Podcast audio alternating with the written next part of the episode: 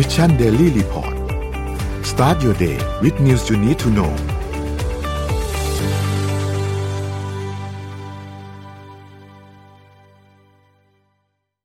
สวัสดีครับ ขอต้อนรับทุกท่านเข้าสู่ Mission Daily Report ประจำเช้าวันจันทร์ที่ 7 พฤศจิกายน 2565 คนอยู่กับพวกเรา 3 คนนะครับ สวัสดีครับ เป๊กสวัสดีครับ เอ็มสวัสดีครับสวัสดีครับอ่าสุดสัปดาห์เอ้ยไม่ใช่สุดสัปดาห์เริ่มต้นสัปดาห์ใหม่กันแล้ว อ่ามีอะไรบ้างไปคุยกัน โอเคครับ เดี๋ยวผมเริ่มที่ตัวเลขก่อนเลยนะครับ ราคาดัชนีตลาดหลักทรัพย์ประจำวันที่ 5 พฤศจิกาคือวันศุกร์ที่แล้วนะครับเซ็ตก็ถือว่าซึมๆนะครับ อยู่ที่ประมาณ 1,626 จุด ซึ่งเป็นจุดที่นักวิเคราะห์คาดการณ์ว่าก็จะเป็นแนวสำคัญแนวหนึ่งนะส่วนใหญ่จะให้แนวไว้ที่ประมาณ 1630 ถึง 1660 นะครับ เราก็ดูกันต่อแล้วกันว่าเป็นยังไง แต่ว่าในพื้นฐานเศรษฐกิจบ้านเราจะเห็นได้ว่า ช่วงวันเสาร์ที่ที่ผ่านมามีการประกาศตัวเลขนักท่องเที่ยวด้วยนะฮะคาดว่าในช่วงประมาณเดือนพฤศจิกาแล้วก็เดือนธันวาเนี่ยนักท่องเที่ยวจะเข้ามาอีกเยอะมากนะครับ เพราะฉะนั้นอาจจะเป็นผลดีกับตลาดหุ้นก็ได้ไปดูกันต่อนะฮะราคาหุ้นต่างประเทศครับ เมื่อช่วงวันสี่ทุ่มนะเอ่อช่วงวันศุกร์ตอนสี่ทุ่มนะครับ บวกเขียวเยอะมากนะครับ ตลาดต่างประเทศดาวโจนส์ NASDAQ นะครับ NYSE นะครับฟุตซี่ร้อยหังเสงบวกหมดเลยนะครับหังเสงเนี่ยช่วงวันศุกร์เนี่ยบวกมาห้าเปอร์เซ็นต์ บวกมาแปดร้อยกว่าจุดนะเยอะมากปกติจะขยับประมาณสักศูนย์จุดห้าหรือหนึ่งเปอร์เซ็นต์นะครับนี่บวกมาห้าเปอร์เซ็นตลาดหุ้นตอบรับกลับมาดีมากนะครับเดี๋ยวต้องไปดูกันต่อว่าสัปดาห์นี้น่าจะเป็นยังไงนะครับราคาน้ำมันดิบก็พุ่งขึ้นเหมือนกันนะครับราคาน้ำมัน WTI เนี่ยอยู่ที่ประมาณ 92 เหรียญนนะครับแล้วก็ตัวเบลนด์อยู่ที่ประมาณ 98 เหรียญนะบวกขึ้นมา 5%และ 4%ตามลำดับนะครับว่าน้ำมันก็มี movement ที่สำคัญนะครับ อีกตัวหนึ่งทองคำเนี่ยถือว่าราคาสินทรัพย์เมื่อวันศุกร์ที่แล้วนี่ต้องติดตามนะราคาทองคำเมื่อวันศุกร์วันเดียวบวกขึ้นมา50กว่าเหรียญนะครับ บวกมา3%ซึ่งปกติแล้วเนี่ย จะขยับอยู่ประมาณสักสิบยี่สิบเหรียญนี่ก็เป็นปกติแล้วนะฮะวันศุกร์นี่บวกมาประมาณห้าสิบเหรียญบวกมาสามเปอร์เซ็นต์นะถือได้ว่าถือได้ว่าเป็นสินทรัพย์อีกตัวหนึ่งที่ต้องน่าจับตานะครับ เพราะรวมไปถึงตัวคริปโตเคอเรนซีด้วยนะครับ ถึงแม้ วันที่หกนะวันที่หกก็คือประมาณช่วงสี่ทุ่มเนี่ยบิตคอยน์เนี่ยอยู่ประมาณสองหมื่นกว่านะครับสองหมื่นกว่า แต่ต้องเข้าใจว่าวิ่งมาจากประมาณสองหมื่นนะครับเพราะฉะนั้นสัปดาห์ที่แล้วพุ่งขึ้นมาเหมือนกันนะครับในขณะที่ Bitkub นะครับ Bitkub ตอนนี้ประมาณเกือบ 2 USDT แล้วนะครับจากเดิมๆที่วิ่งซึมๆอยู่ประมาณสักหนึ่งนะตอนนี้วิ่งประมาณเกือบ2 USDT เพราะฉะนั้นกล่าวโดยสรุปแล้วดูจากตัวเลขนะครับ สัปดาห์ที่แล้วเนี่ยหลาย ๆ สินทรัพย์หลาย ๆ ตัวเนี่ยมีการปรับตัวขึ้น ค่อนข้างรุนแรงเลยทีเดียวนะครับ แล้วก็สัปดาห์นี้คือพรุ่งนี้นั่นเองจับตาการเลือกตั้ง midterm election ของ US ซึ่งน่าจะมีผลกับราคาสินทรัพย์ทั้งหลายเลยทีเดียวนะฮะเพราะฉะนั้นเรื่องพวกนี้ก็ต้องติดตามกันต่อ เดี๋ยวยังไงผมขออนุญาตเข้าข่าวแรกเลยแล้วกันนะครับ เป็นข่าวจากทาง EAC นะครับเกี่ยวกับเรื่องหนี้นะครับเขามีข่าวออกมานะครับว่า 2 ล้านครัวเรือนไทยเปราะบางจากปัญหาหนี้หนัก เสี่ยงใช้เวลาเกินทศวรรษในการหลุดพ้นนะครับเนื้อหาเขาจะบอกว่าสัดส่วนหนี้ครัวเรือนต่อ GDP ของไทยเนี่ย เพิ่มขึ้นจาก 52.4%ในปี 2008 ดูตัวเลขดีๆนะฮะ 52.4%ในปี 2008 นะณสิ้นปี 2021 อยู่ที่ 90.1% 90.1%หมายถึงว่า 90.1%ของครัวเรือนไทยมีหนี้หรือว่ามีหนี้ที่ใช้ไม่ได้ค่ะ เป็นสัดส่วนหนี้ต่อครัวเรือน สมมติในในในในหนึ่งครัวเรือนเนี่ยเมื่อเมื่อเทียบกันแล้วอะครับ สัดส่วนหนี้อะปริมาณหนี้เขาเพิ่มขึ้นมากแค่ไหน จากเดิมเนี่ยมีการก่อหนี้ประมาณ 52เปอร์เซ็นวันเอ่อสิ้นปี2 2021เนี่ยขึ้นมาเป็น 90เปอร์เซ็นนั่นหมายถึงรูมรูมในการกู้ของเขาอะครับน้องเอ็มมีเหลืออยู่น้อยมากนะ จากเดิมนะ มีอยู่ประมาณ 50%ตอนนี้ประมาณ 90%อันนี้คือเทียบกับรายได้ของแล้วตอนเนี้ย ใช่ครับปริ่มแล้วปริ่มแล้วปริ่มปริ่มคือเหมือนกับว่าถ้ารายได้เขาร้อยหนึ่งเขากู้เก้าสิบนี้ใช่ใช่เทียบเทียบกู้ไปแล้วเก้าสิบนะต้องใช้คำว่ากู้ไปแล้วเก้าสิบนี่ต่อรายได้คือสูงมากๆนะครับเขาบอกว่าโดยเฉพาะไอ้จุดที่มันเพิ่มขึ้นมาเนี่ยมันจะเพิ่มขึ้นมาปีช่วง 2008ถึง2014 แล้วก็ช่วงหลังเกิดโควิด คือเราเข้าใจได้ว่าเวลาเกิดวิกฤตเศรษฐกิจอะไรบางอย่างคนเราจะกู้เพิ่มในการ spending ในการใช้จ่ายเพราะบางคนไม่มีเงินออมเนาะ แต่ถ้าเกิดเป็นช่วงปี 2008 เราจะเห็นว่าเฮ้ยเขายังมีรวมในการกู้นะอ่าเพราะอยู่ที่ 52เปอร์เซ็นแต่เมื่อสิ้นปีที่แล้วอยู่ที่ประมาณ 90เปอร์เซ็นตนะครับ ซึ่งทำให้สัดส่วนหนี้ต่อ GDP ของบ้านเรานะ สูงกว่าค่าเฉลี่ยของประเทศที่พัฒนาแล้วอย่างชัดเจน คือถึงแม้รายได้ต่อหัวเราจะต่ำกว่าก็ตาม แปลว่า รายได้ต่อหัวเราต่ำกว่าเขาต่อครัวเรือนนะฮะ แต่ปริมาณหนี้เราสูงกว่า นี่แหละที่ที่ EAC เขาบอกว่ามันเป็นปัญหาแล้วตอนนี้เนี่ย เขามีการใช้ใช้อะไรครับ machine learning ในการประเมินนะเขาบอกว่าตอนเนี้ยในบ้านเราเนี่ยครอบครัว สภาพครัวเรือนเนี่ยเปราะบางมากๆนะครับ เพราะว่ามีถึงประมาณ 2.1 ล้านครัวเรือนก็ประมาณ 2 ล้านครัวเรือนแหละนะครับ เพิ่มขึ้นจาก 1.7 ล้านครัวเรือนในช่วงปี 2019 ก็คือก่อนโควิดนะเพราะฉะนั้นช่วงโควิดเนี่ยทำให้สัดส่วนหนี้ต่อรายได้ของครัวเรือนเนี่ย พุ่งมาแตะเกือบประมาณ 90%นะครับ และจากการศึกษาพบว่าการเป็นครัวเรือนที่เปราะบางทำให้มีโอกาสในการประสบปัญหารายได้ไม่พอจ่ายเพิ่มขึ้นมาอีกประมาณ 30%และจากแนวโน้มรายได้ที่เติบโตช้าและปัญหาหนี้สูง EC ประเมินว่าครัวเรือนอาจต้องใช้เวลาถึง 13 ปี โดยเฉลี่ย ในการแก้ปัญหาความเปราะบางนี้นะครับ แต่อย่างไรก็ดี บ้านเรานี่ก็เจออีก 3 ปัญหาสำคัญนั่นคือหนึ่งการไม่มีเงินเหลือเก็บ สองการเป็นครัวเรือนผู้สูงอายุ และสามการมีข้อจำกัดในการเข้าถึงเงินทุนในระบบนะครับ นอกจากนี้ปัญหาค่าของชีพเร่งตัว บวกกับแนวโน้มดอกเบี้ยขาขึ้น จะยิ่งทำให้ความเปราะบางตรงนี้สูงขึ้นไปอีกนะครับ เพราะฉะนั้นถ้าดูจากตัวเนื้อข่าวแล้วเนี่ยเราเราจะพอเข้าใจเลยว่า เราอยู่ในจุดที่เปราะบางมากๆจริง ๆ ซึ่งถ้าเกิดเราเราอ่านเนี่ยเออเราเราจะมีความเห็นหรือว่าเราจะเห็นภาพ ด้วยกันทันทีว่า ถ้าเราเห็นตัวเลขของหนี้ต่อครัวเรือนสูงขนาดนี้แล้วนะครับ เราเห็นทันทีว่า ตอนนี้ธุรกิจอะไรก็ตามที่ไปเล่นกับรายจ่ายของคนคนที่เป็นการจ่ายออกมากขึ้น จะเริ่มตันๆละเพราะว่ารูมในการกู้เขาตัน อันดับที่สองถ้าเราถ้าเราจะพอเห็นก็จะเห็นว่าธุรกิจบริหารหนี้เสีย ค่ะ น่าจะโตขึ้นอีกพอสมควรเลย เพราะว่าเราลองคิดดีๆนะครับ วิธีจัดการกับหนี้ วิธีจัดการกับหนี้มีแค่สามแบบ คือหนึ่งใช้หนี้สองชักดาบสามกู้อันใหม่และโปะอันเก่าไม่ว่าจะเป็นการการเงินระดับโลกหรือว่าการเงินระดับครัวเรือน วิธีการจัดการกับหนี้มีแค่นี้ อ่า ซึ่งการคืนหนี้แน่นอนว่าคือมันดีที่สุดนะครับ มันทำให้ระบบไปต่อได้อ่าหรือบางคนคือชักดาบ default ไปเลย เป็น NPL ไปเลย แต่โดยส่วนใหญ่แล้ว ด้วยการที่เศรษฐกิจมันรันด้วยหนี้อะมันรันด้วยเครดิต โดยมากแล้วก็คือการเอาเหมือนเหมือนเราใช้บัตรเครดิตบัตรใหม่ แล้วไปกู้มาแล้วไปคืนบัตรเก่าครับ มันก็จะวนเป็นแบบนี้ไปเรื่อยๆแล้วใช่แล้วแล้วแล้วมันจะเป็นหลูปที่มีปัญหา เพราะว่าจริง ๆ แล้วถ้าเกิดเราเราสังเกตเข้าไปถึงตัวหนี้จริง ๆ เนี่ย ปัญหาเนี่ยนะครับ ไม่ว่าจะเป็นหนี้ครัวเรือนหรือว่าหนี้สาสาธารณะหนี้ของภาครัฐต่อ GDP เนี่ย ส่วนสำคัญมันมีอยู่สองอย่างคือหนึ่งถ้าเกิดคุยคุยคุยในภาคของภาครัฐนะ เขากู้ในสกุลเงินอะไร ถ้ากู้ในสกุลเงินคนประเทศตัวเองยังพอโอเคอย่างพวกญี่ปุ่นนะกู้ค่าเงินเยนในประเทศตัวเอง แต่ถ้าใครที่ประเทศที่เปราะบางอย่างเช่นกู้เป็นดอลลาร์ก็จะมีปัญหา อันที่สองสำคัญกว่านั้นครับ ไม่ว่าจะเป็นครัวเรือนหรือภาคภาครัฐ กู้มาแล้วเนี่ย เอาไปทำอะไร ตรงนี้จะเป็นประเด็นเพราะว่าคือระดับหนี้ต่อครัวเรือนหรือระดับหนี้ต่อประเทศ โอเค คิดว่าเป็นส่วนสำคัญแหละในการรักษาระดับที่ไม่ควรจะเกินประมาณ 50-60%เพราะว่าหนี้ภาครัฐของบ้านเรานะครับ ตอนนี้จะแตะ60%แล้วคือจะไปเทียบเท่าปีปี 2000 ซึ่งถือว่าอยู่ในระดับสูงพอสมควร ก็สร้างความเปราะบางให้กับฐานะการเงินของประเทศ แต่หลักใหญ่ใจความที่โดยมากคนเถียงกันก็คือว่า คุณกู้ไปทำอะไร ถ้ามีการกู้แล้วไปพัฒนานะครับ กู้กู้แล้วไปเกิดความเป็นรายได้ประเทศเออ คือกู้ไปเถอะหรือแม้แต่การกู้ที่ อยู่ในภาคครัวเรือนเนาะการกู้ที่เราเอาไปลงทุนนะครับ การกู้ที่เราเอาไปต่อยอดธุรกิจแบบนี้โอเค แต่ปัญหาก็คือการกู้ไปแล้วเป็นพวกการบริโภคอะเป็น consumption loan อะซื้อรถไปซื้อของถูกต้องแต่รถไม่ได้เอาไปขนของใช่ซื้อมือถือใหม่ ไม่ได้ก่อเกิดรายได้ อันนี้ครับก็ก็จะเป็นปัญหาที่เอ่อพอกพูนไปเรื่อยๆ คราวนี้ย้อนไปในเรื่องเดียวกัน เป็นเป็นเป็นเป็นเป็นจุดที่น่าสนใจ วันศุกร์ที่แล้วเราคุยเรื่องทัมมิ่งของการทำธุรกิจนะครับ ซึ่งตัวเลขเมื่อกี้เราจะเห็นว่าการเติบโตของของหนี้ครัวเรือนเนี่ยโตขึ้นมาก ในช่วงประมาณปี 2008ถึง2014 เชื่อไหมว่าจังหวะนั้นมีหุ้นที่เกี่ยวกับบัตรเครดิต หรือว่าเกี่ยวกับสินเชื่อนะฮะในปี 2012 เนี่ยนะครับเขาวิ่งจาก 1 บาทครับ วิ่งจาก 1 บาท ปี 2022 คือปีเนี้ยอยู่ที่ 60 บาท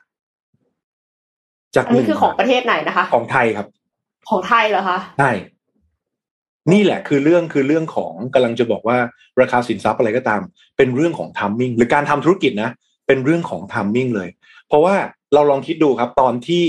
หนี้ครัวเรือนยังอยู่ประมาณห้าสิบเปอร์เซ็นต์เราจะเห็นแล้วว่าเขามี room ในการกู้แน่การการมี room ในการกู้แน่เนี่ยธุรกิจที่โตมากๆในตอนนั้นเนี่ย มันน่าจะเป็นการปล่อยสินเชื่อถูกไหมธุรกิจบัตรเครดิตถูกไหมอือฮึนะครับเพราะฉะนั้นจังหวะนั้นเนี่ยเราจะเห็นเลยว่าเนี่ยมันมีราคา หุ้นเนี่ยอยู่หนึ่งตัวนะแค่หนึ่งตัวนะจากปี 2012 ถึง 2022 ใช้เวลา 10 ปีวิ่งจาก 1 บาทมาเป็น 60 บาท เขาไม่ได้แบบว่ารวมหุ้นใช่ไหมคะพี่เป๊กไม่ได้รวมหุ้นครับไม่ได้รวมหุ้นไม่ได้รวมหุ้นคือการวิ่งแบบหกสิบเท่าเลยนะคะ คือขึ้นขึ้นมาเยอะมาก เพราะฉะนั้นอย่างภาพที่เราเห็นตอนนี้เราก็จะเห็นแล้วว่าโอ้โหหนี้ครัวเรือน 90%เพราะฉะนั้นบอกได้เลยว่าจากนี้นะ ธุรกิจจัดการหนี้เสีย ซึ่งเราก็จะเห็นข่าวว่า เออ เริ่มมีหลาย ๆ เจ้า เริ่มมาเล่นกับปริมาณหนี้เสียในระบบเพราะเขาเห็นแล้วว่าโอ้โหอยู่ที่ประมาณ 90%เนี่ยตึงแน่ต่อให้จากนี้จะมีระบบใหม่ที่ไม่ใช่บัตรเครดิต เช่น buy now pay later อือฮึเราก็จะได้ยินก็คือสุดท้ายก็คือการเอาเงินอนาคตมาใช้เหมือนเดิมนั่นเอง แต่มันก็จะเริ่มตึงตึงตึงตึงเข้าไปเรื่อย ๆ นะครับ เพราะฉะนั้นประเด็นตรงนี้ก็ต้องมีความระมัดระวังในเรื่องของการใช้จ่าย เพราะเราอยู่ในช่วงของการเปราะบางจริง ๆ ระวัง default นะฮะ นะครับประเด็นนี้ก็ต้องขอบคุณข่าวจากทาง EIC ด้วยครับ ขอถามเพิ่มค่ะจ้ะถ้าอย่างนั้นเนี่ยกลุ่มที่จะดีนี่คือประมาณศรีสวัสดิ์เงินติดล้ออะไรอย่างนี้จะดีไหมคะ เพราะว่าเหมือนกับถ้าต้องรีไฟแนนซ์ต้องเอาเงินจากที่หนึ่งมาอีกที่หนึ่งอะค่ะ คือต้องต้องบอกว่าสมมุติเราเราเราอาจจะไม่ได้เจาะจงตามธุรกิจเนาะแต่ว่าเราเราเรายกตัวอย่าง คือธุรกิจการการเช่าซื้อ การเช่าซื้อเนี่ยมันมันก็ต้องอยู่ที่รูมในการที่คนคนหนึ่งสามารถจะจะหารายได้ได้ นะครับแต่ด้วยกลุ่ม leasing ในบ้านเราวันนี้ก็โดนแคปด้วยกฎเกณฑ์บางอย่างนะครับน้องเอ็มทำให้จริง ๆ แล้วราคามันไหลลงมาเรื่อยๆนะแล้วก็เขาเขาผ่านยุคบูมไปแล้วอยู่ช่วงหนึ่งนะครับ เพราะฉะนั้นไม่ว่าจะเป็นการเช่าซื้อการ leasing อะไรก็ตาม พอมาเจอหนี้ครัวเรือนอยู่ในระดับสูงเนี่ยอาจจะต้องเป็นเป็นประเด็นที่ต้องมาพิจารณาอีกที แต่ด้วยคำถามเนี้ยสามารถจะย้อนกลับไปได้ว่า แล้วเราจะแก้ยังไงอืมในเมื่อตัวเลขมันประมาณ 90% นะครับคนคนที่จะต้องเข้ากลับมากระตุ้น แล้วให้คนสามารถหารายได้เพิ่มดีกว่า คือตอนนี้ถ้ามันหาหารายได้เพิ่มไม่ได้เนี่ย มันไม่สามารถเอาเงินไปโปะหนี้ได้ถูกไหมเราเราไม่สามารถลดระดับหนี้ได้ เพราะฉะนั้นก็ต้องกลับไปประเด็นของ government ครับ government ในบ้านเราเนี่ยถึงแม้จะมีการก่อหนี้เพิ่มจาก 50%โดยปกตินะ 40% 50%แล้วของเราเนี่ยมีอัตราเร่งสูงขึ้นเรื่อยๆนะครับยิ่งหลังช่วงโควิดเนี่ยรัฐบาลต้อง spending สูงขึ้น ซึ่งตอนนี้อยู่ที่ประมาณ 60%ซึ่งทุกครั้งที่มีการยกเพดานหนี้ของภาครัฐต่อ GDP เนี่ยจะมีเสียงวิจารณ์ออกมาเยอะมาก แต่เข้าใจว่าจากนี้จะเป็นเรื่องที่จำเป็นและอาจจะสูงขึ้นด้วยนะครับ เพราะฉะนั้นนโยบายที่ต้องติดตามฮะในการกระตุ้นรายได้เลือกตั้ง นี่คือหัวใจในการในการกระตุ้น GDP ของทุกรอบ อย่างที่เราคุยกันเนาะ GDP ตามสูตรสมการนะครับ C บวก I บวก G บวก X ลบ M C คือ consumption การบริโภคในประเทศ ซึ่งเราเห็นแล้วว่าวันนี้หนี้ครัวเรือนประมาณ 90%อาจจะเริ่มตึงๆ แล้ว เครื่องยนต์ตัว C อาจจะดรอปไป ตัว I คือ investment ภาคเอกชนอะเราก็ต้องไปดูต่อว่ามีการลงทุนจากภาคเอกชนจากที่ไหนบ้างจากบ้านเราจากต่างประเทศ ซึ่งตอนนี้ดูส่งแล้วดี เพราะฉะนั้นเครื่องยนต์นี้เริ่มกลับมาติดหลังจากเปิดเมือง อันอันที่สามคือตัว G ครับ government ตัวรัฐบาล อันนี้แหละต้องไปดูแล้วว่า หลังจากนี้จะมีการใช้จ่ายมีการ spending ยังไง เพราะตัว G น่าจะเป็นเครื่องยนต์หลักๆ ในการบอกเลยว่า ทิศทางของประเทศจากนี้จะเป็นการลงทุนอะไร อะซึ่งถ้าเกิดเขามีการลงทุนใน infrastructure เช่นการก่อสร้าง เช่น พวกอสังหาริมทรัพย์ มันก็จะก่อเกิดการจ้างงาน เกิดเงินหมุนเข้าไปในระบบ ซึ่งพอมันเกิดเรื่องนี้เสร็จปุ๊บตัว C อาจจะกลับมาฟื้นก็ได้ เพราะว่าเขาเริ่มมีรายได้แล้ว ต่อให้เขามีหนี้สูง แต่รายได้เขาสูงขึ้นตามเขาอาจจะแบ่งเงินมาโปะหนี้หรือแบ่งเงินไปทำอะไรให้มันเกิด productive มากขึ้นนะครับส่วน X ลบ M ก็รอตัวค่างเงินมันค่อนข้างเสถียรนะครับซึ่งนำเข้าส่งออกมันเป็นการเปลี่ยนระหว่างเงินเราเงินเขาต่าง ต่างชาติซื้อของเราเราไปซื้อของเขาแล้วก็หักลบกัน มันจะอะไรไปกับตัวตัวเลขเศรษฐกิจอยู่แล้วนะครับ เพราะฉะนั้นถ้าเกิดพูดถึงวิธีการซ่อมตัว C แล้วกันก็ต้องบอกว่าต้องให้ต้องอาจจะต้องรอตัว G เป็นเป็นเป็นไม้เปิดใหญ่ ๆ ในการปรับปรุงตรงนี้ครับอืมคือในสภาพเศรษฐกิจแบบเนี้ย C มันขับไม่ได้ C C อืมมันเคลื่อนตัวเองไม่ได้ ถ้า G ไม่ช่วยอืมคือเหมือนกันใช่นึกใช่นึกออกไหมครับว่า C เนี่ยมันคือเหมือนรถมันเต็มหมดแล้วอะ คำว่าเต็มบรรทุกบรรทุกเต็มหมดแล้ว ไม่ได้เต็มด้วยทรัพย์สินนะมันเต็มด้วยหนี้อืมพอมันเต็มด้วยหนี้ใช่ไหมมันก็ไม่มีไม่มีรูมไม่มีตังค์ที่จะไปซื้อน้ำมันมาใส่ให้รถวิ่งไงอืมอืมใช่ครับพี่ทีปิ๊กเนี้แล้ยวจะอืมอืมที่จะทำให้รถตัวเองเบาลงได้เนี่ย มันก็ต้องมีใครสักคนมาเอาหนี้ตรงนี้ออกไปถูกไหมก็คือ ก็คือกลับมาที่สิ่งที่เป็กพูดเนี่ยครับมันคือมาตรการภาครัฐที่จะช่วยเขาหน่อยหนึ่งก่อนนะช่วยให้เขาหายใจได้ คืออย่างแล้วว่าถ้าถามพี่เนี่ย เราเราคุยเรื่องตัวเลขนักท่องเที่ยวใช่ไหมเป็กพูดเมื่อกี้เนี่ย เอ่อพี่เห็นช่วงนี้พี่จะพี่จะออกไปแดดแดดข้างนอกบ่อยเพื่อเราก็ไปเกณฑ์สัญญาณนะเป็กนะตามสไตล์อยู่แล้ว คือไปดูว่าวายข้างนอกเป็นยังไงเฮ้ยค่ะเมื่อวานพี่ไปซอยไปกินข้าวตะวันที่ตรงซอยสิบเอ็ดมา ซอยซอยสุขุมวิทสิบเอ็ดโอ้โหต้องบอกเลยว่า มีแต่นักท่องเที่ยวอะ อืมคือโรงแรมในซอยเขาจะเยอะใช่ไหมครับ ก็โอ้โหนักท่องเที่ยวแบบ เรียกว่าเต็มแบบเต็มนี่จริงๆคือตอนนี้เชื่อว่าในภาค บริการเนี่ย ตอนนี้ก็น่าจะตั้งตัวได้ระดับหนึ่ง แต่เผอิญว่า พอตั้งตัวได้มีรายได้เข้ามาเนี่ย รายได้นั้นนะมันมันไม่ไม่สามารถเอาไปขยายหรืออะไรต่อได้ไง เพราะว่ามันมาติดพันกับไอ้หนี้เก่าๆที่ค้างอยู่อือฮึนั้นเนี่ย ช่วงนี้มันคือช่วงการฟื้นตัวเศรษฐกิจในบาง sector ที่เขามีโอกาสจากการสร้างรายได้ก่อนนะครับ ก็คือเนี่ยมีเงินเข้ามาจากการท่องเที่ยวการบริการแล้วก็ต้องเอาเงินเนี่ย ไปไปไปไปจัดการเรื่องหนี้ก่อนเพื่อให้ตัวเองเบาไอ้ว่าไอ้หนี้เก้าสิบเปอร์เซ็นเนี่ยถามถ้าพี่พี่ว่าไม่ไม่แปลกใจนะ เพราะว่าเราทุกคนโอ้โหบางคนหนี้เกินร้อยอะใช่ไหมแล้วก็อืมผ่านมาได้ช่วงสองปีที่ผ่านมานะครับ ก็ ค่อยๆหมุนครับ ค่อยๆหมุนแล้วก็ยังยังจำเป็นอยู่มากคือตอนนี้คืออย่าอย่าไปสร้างหนี้เพิ่มที่ไม่ก่อรายได้ เห็นด้วยค่ะ แล้วเงินที่ได้มาตอนนี้ต้องจัดดีๆแล้วนะพี่ว่าเป๊กน่าจะมี น่าจะมีเจ็ดโมงครึ่งสักวันในการจัดการหนี้นะคือเงินที่ได้มาตอนนี้โอเคสมมติมีเงินเข้ามาอย่างเงี้ยเฮ้ยจะเอาเงินไปใช้หนี้ก่อนหรือจะเอาไป ลงทุนต่ออืมลงทุนเขาว่าขยายผลน่ะเพื่อเพื่อให้ได้ผลตอบแทนอะไรที่ดีกว่า อาจจะมีแบบเป็นเป็นไกด์แดนให้สักสักนิดหนึ่งพี่ว่าน่าจะช่วยได้เยอะ อืม คือครับโอ้โหบางคนได้ตังค์มาก็เอาดันไปแหมแทนที่จะใช้หนี่เยอะหน่อยอะไรอย่างนี้นึกออกไหมคือมันถึงเงินที่หน้าตักเดียวเนี่ยใช้ไงให้มันเกิดผลสูงสุด จริงอืค่ะมอ่าเดี๋ยวพี่พาเลี้ยวออกจากประเทศไทยไปดูอีกประเทศหนึ่งครับ ที่มีปัญหาการเงินไม่ไม่น้อยไปกว่าใครในโลกนะครับอืมคือประเทศนั้นก็คือเลบานอนอืมเลบานอนเนี่ยเคยเป็นประเทศที่ต้องบอกว่ามีความมั่นคงทางการธนาคารสูงมากประเทศหนึ่งของโลก นะครับ แต่ด้วยนโยบายทางการเงินที่ผิดพลาดนะครับ แล้วก็มีปัญหาภายในประเทศที่เรื่องของความไม่มั่นคงนะครับ มีความวุ่นวายอะไรต่าง ๆ ในประเทศ ซึ่งน่าเห็นใจมากเนี่ยทำให้เลบานอนเนี่ยเป็นประเทศที่ระบบทางการเงินตอนนี้เนี่ยคือประชาชนของตัวเองเนี่ยเริ่มไม่มั่นใจนะครับ แล้วก็ไม่เอาแล้วนะครับ แล้วก็มีทางเลือกอื่นในการที่จะใช้บริการทางการเงินแทน ก็เลยหันไปใช้คริปโตเคอเรนซีในการ รับจ่ายค่าจ้างในการทำงานนะครับ CNBC เขาก็ไปคือพี่เห็นประเด็นน่าสนใจก็เลยมาเล่าให้ฟัง CNBC ก็ไปสัมภาษณ์ผู้ประกอบการหรือพวกที่เป็นฟรีแลนเซอร์อ่าสองสามคนนะครับ ในในในในตัวในในเลบานอนว่าเอ้ยทุกวันนี้เขาใช้งานอย่างไรเขาใช้จ่ายหรือว่าเขามีเรื่องของ financial transaction อย่างไรบ้าง สิ่งที่เกิดขึ้นก็คืออ่าเลบานอนเนี่ย เงินเฟ้อไปแปดสิบห้าเปอร์เซ็นแปดสิบห้าเปอร์เซ็นอ่านะครับเพราะฉะนั้นคือหดมาอยกว่าเบี้ยคืเขาอต้องมากขนาดไหนถึงจะ ระบบการธนาคารเนี่ยไม่ไม่ไม่ประชาชนก็ไม่ไหวแล้ว เพราะว่าอ่าปกติเนี่ย เคยมีหนี้ร้อยมันกลายเป็นเงินคือ185นึกออกใช่ไหมค่ะคือแบบเงินมันเฟ้อแปดสิบห้าเปอร์เซ็นเนี่ยนะครับเงินเคยมีเงินในมือแล้วมูลค่ามันหายไปอะไรอย่างเงี้ยนะครับฉะนั้น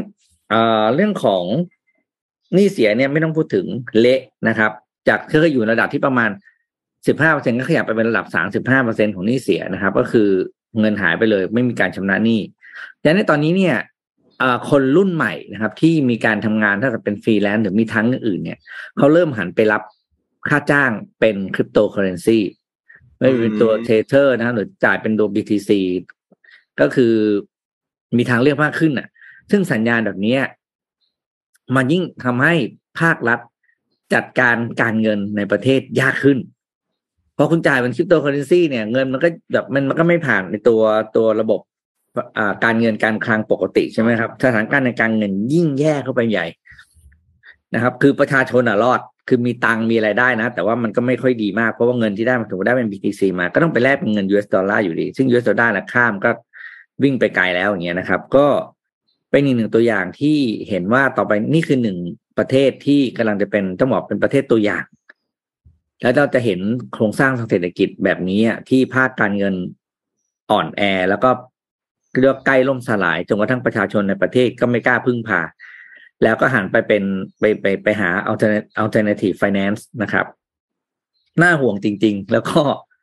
โอ้โหเลบานอนนี่เคยยิ่งใหญ่มากนะเป็นเนาะอืมอืมเลบานอนเนี่ยโอ้แบบบอกว่าถ้าเลบานอนมันนี่คือใกล้แบงก์รับซี่นี่คือทุกคนก็คงแบบไม่อยากจะเชื่อ แต่นี่เหตุการณ์นี้เกิดขึ้นภายในห้าปีนะครับรอบของภายในห้าปี financial ของเลบานอนเนี่ยภายในภายในห้าปีนี้เองโอ้อืมอะจก็ริงๆ จริง ๆ ต้องต้องต้องต้องแทรกเสริมเสริมพี่ปิ๊กนิดนึงผมว่าด้วยด้วยปรากฏการณ์ตรงเนี้ย มันมีอยู่สองฝั่งด้วยกันที่ที่เราต้องดูฝากการคลังกับฝากในการเงินนะครับ คือถ้าเกิดในฝากการเงินก่อนพวกนโยบายการเงิน อย่างที่เราเคยเล่าให้ฟังหลายครั้งเนาะในใน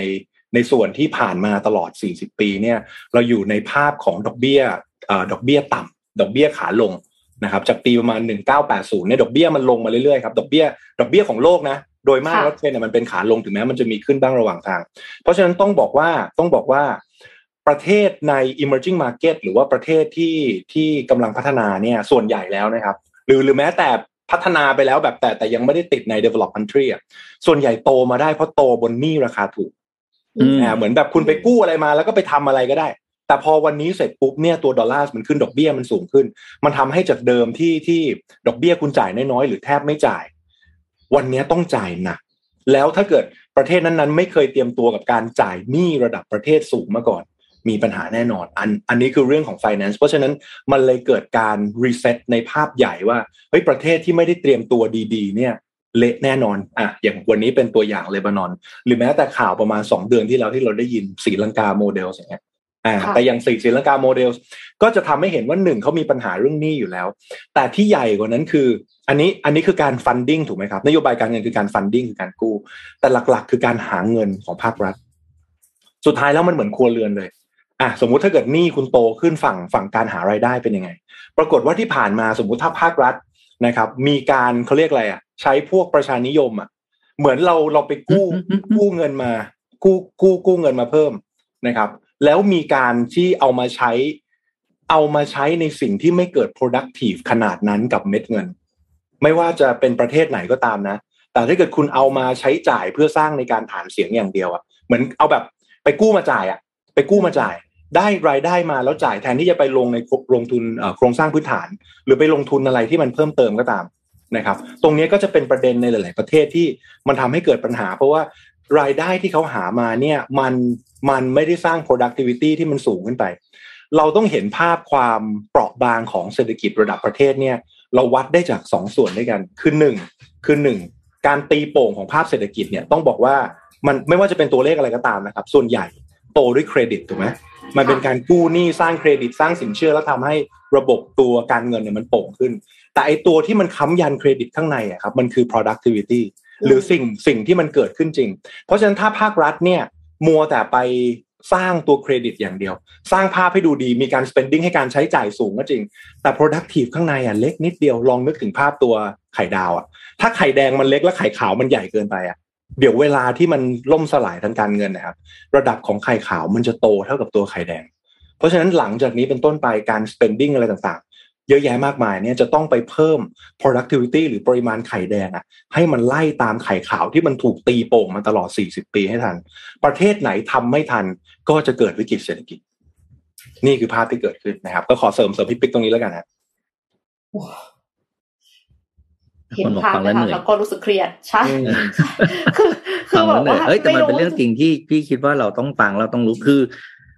ตอบอ่าอาชีพ หรือว่าสายงานที่จะมีผลในการทำธุรกิจอย่างมากเลยนะ ไม่รู้ไปคิดตรงกับพี่เปล่า คือนับนับจากนี้ไปเนี่ยคือคนทำงานหลังบ้านนะอืมก็คือ Back คนที่ office ไม่ใช่เซลล์กับ marketing ละค่ะเพราะว่า marketing มันเปลี่ยนยุคไปแล้ว ตอนนี้ marketing มันเป็นไม่ใช่ยุค branding มันเป็นยุค product ถูกไหมพอมันเป็นยุค product เนี่ย ยุค product มันคือยุคของคนหลังบ้านจริง ๆ คนหลังบ้านนั่นคืออะไร พวก R&D พวกเอ่อ manufacturing หรือแม้กระทั่งอีกสายงานหนึ่งนะครับ ก็คือพวกกลุ่มนักการเงินจะมีมีผลมากเลยนะกับการที่พาธุรกิจให้รอดหรือไม่รอด เกมหนึ่งที่นักการเงินจะช่วยได้นะครับ นักเงินที่เก่งเก่งจริงนะเขาเรียกเกมดอกเบี้ยอืมที่เป็กพูดเมื่อกี้ไอ้กู้ต่ำกู้สูง เอากู้สูงอืมมากู้ต่ำไปโปะสูง สามารถรีไฟแนนซ์ได้ในชั่วข้ามคืนเกมเนี้ยครับ คือเป็นคนที่ต้องบอกเลยว่าอยู่เฉยๆเนี่ย ยกโทรศัพท์สามคลิกนี่พลิกชีวิตธุรกิจได้เลยค่ะงั้นตอนนี้เนี่ยมาพี่คิดว่ามันจะมันน่าจะเป็นยุคมนุษย์ทองคำอีกรอบนะ แต่ไม่ใช่มนุษย์ทองคำแบบเทรดหุ้นนะอืมอืม แต่เป็นมนุษย์ทองคำแห่งการบริหารหนี้ค่ะโอ้โหใครบริหารหนี้เก่งตอนนี้พี่ว่าค่าตัวแพงมากนะถ้าถามพี่รู้สึกเลยตอนนี้คือถ้าถามว่าเวลาตอนนี้พี่ทำงานอยู่พี่ทำงานอะไรนะเขาเรียก เป็นเป็นเป็น assistant CEO อยู่สามที่ใช่ไหมเขาก็ถามพี่เขาจะปรับโครงสร้างองค์กรยังไงตำแหน่งอะไรที่องค์กรควรจะหาตำแหน่งแรกอะไรอย่างเงี้ยผมบอกพี่บอกทุกคนเลยไปหาพ่อมดการเงินมาก่อน ไปหาอินเทอร์เนแมนมาก่อนเลย marketing ไม่ต้องหาแล้วเอาซอสเอา ไปหาคุณไปหาพ่อมดการเงินมาก่อน คนที่เขาจะมีมีมีอะไรนะ ความสามารถในการบริหาร liquidity แล้วก็เล่นกับดอกเบี้ยให้คุณเกิดประโยชน์ได้อืมเพราะอย่าลืมว่าดอกเบี้ยหนึ่งเปอร์เซ็นอะเขาเรียกว่าหนึ่งเปอร์เซ็นที่ได้จากการขายแล้วกำไรมากขึ้น หรือหนึ่งเปอร์เซ็นที่ได้จากการอ่าลดต้นทุน หรือหนึ่งเปอร์เซ็นที่ได้จากการลดลดดอกเบี้ยเงินกู้เนี่ย โอ้โห อันหลังนี่ง่ายสุดเลยเนาะ ใช่ครับทำแต่เปทุกเปอๆร้อร์ยล้านหายไปล้านหนึ่งอะทุกๆทำแต่เปเปอร์แล้วดีลอะแล้วก็จบเลยเสกปริ้งต้นทุนทางการเงินหายไปเปอร์เซ็นต์หนึ่งอย่างเงี้ย อืมใช่ครับ คือคือในในโลกการเงินมันจะมีคำว่า interest rate swap ด้วยนะ หมายถึงว่าสมมุติถ้าเกิดอืมอ่าพี่ปิ๊กจ่ายจ่ายเลทแบบ fix rate น้องเอ็มจ่ายจ่ายแบบ Float float float rate ลอยลอยตัว แล้วต่างคนต่างฝ่ายต่างเห็นข้อดีอีกฝั่งหนึ่งผมอืมจับสองฝั่งเนี้ยมา swap กัน แล้วผมอยู่ตรงกลางกินค่าดิวก็ได้ อืมอย่างเงี้ยคือมันมันอืมมันจะเป็นอืมมันจะเป็นท่าทางการเงิน ซึ่งสิ่งที่พี่ปิ๊กเรียกเนี่ยเขาเรียก corporate refinance หรือว่าเป็นพวกอ่า restructure ก็คือเหมือนเจ้าของอะเขามี asset อยู่เขามีหนี้อยู่ แต่เขาไม่สามารถใช้ได้มันเต็ม potential เราก็เอาทีมนักการเงินเข้าไปดูว่าไอ้ตัว asset ที่เขามีเนี่ยมันแปลงเป็นสินทรัพย์ได้ยังไงบ้าง อ่า มันอืมเอาไปเล่นท่าไหนได้บ้าง เอาไปกู้ได้ไหมนะครับ ซึ่งส่วนใหญ่ถ้าเกิด CFO เก่งๆอะ เราจะเห็นแล้วว่าบริษัท ตั้งแต่ครึ่งครึ่งปีที่แล้วหรือปีที่แล้วนะครับ เราจะเห็นหุ้นกู้เยอะมาก